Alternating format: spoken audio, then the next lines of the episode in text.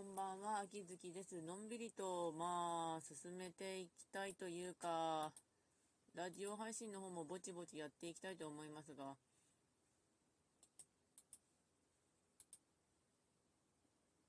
し。今は、本当にあれなんだよね、うん。すごくのんびりしたい。あと寒い部屋が。あと10分であとソシャゲをやりつつ、あ、あと最近は画ビを買ってきたので、ようやくポスターを止められたりとかしたりのと、あと前の検証で当てたあの、文豪とアルケミストの、あの、岩の方面の役の林さんが、うん。